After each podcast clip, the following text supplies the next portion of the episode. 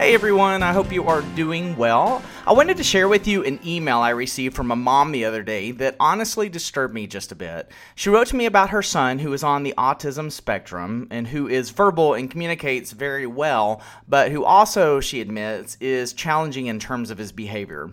Her concern was that her son's speech therapist didn't like him. She said the therapist seemed short and irritable with him and always appeared frustrated and even cold. And she was she was unsure how to address it. Um, I have a feeling that there are many other moms out there who feel this way, that there are other adults, teachers, or therapists who just don't like their kids.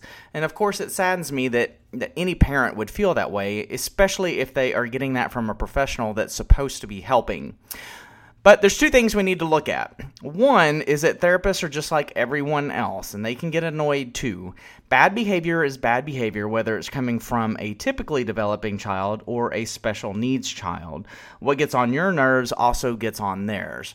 Uh, there have been many times that I've been annoyed with a child's behavior, especially if it's getting in the way of their progress.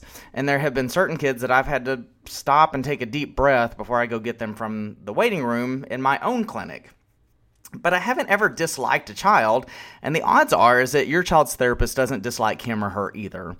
A therapist is trying to get your child to do something that is very hard for that child to do. They constantly have to try new approaches to therapy and adjust what works and what doesn't work. And this is often done under the watchful eyes of your child's insurance, and that insurance can deny coverage if the child doesn't show any progress.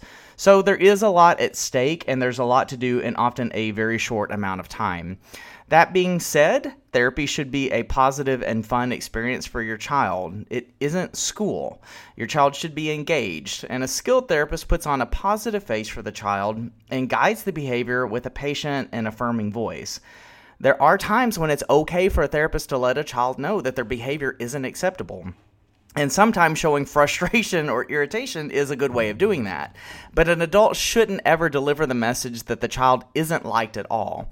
A therapist, of course, can get frustrated, but a good therapist will not reflect an air of dislike. Always keep an open line of communication with your child's therapist. Talk to him or her. If you still feel that the therapist dislikes your child, then you may need to be looking at some changes. I hope you are having a great relationship and success with the therapist in yours and your child's life. If you have any questions, please feel free to reach out to me either on my website at jasonmillerhealth.com, Facebook, email, any way you want to get in touch with me would be great. If you like this podcast, um, the other thing I would like for you to do is if you would kindly leave a review and pass it along to those that you may fee- feel may benefit from it. Um, also, I'm always looking for questions to answer the purpose of this is to help you guys, um, uh, not me. so um, I would love to. Uh, I, I, love answering questions and providing li- what little insight uh, on on on certain problems and situations that I can. So anyway, thank you so much for listening, and I hope you have a great day.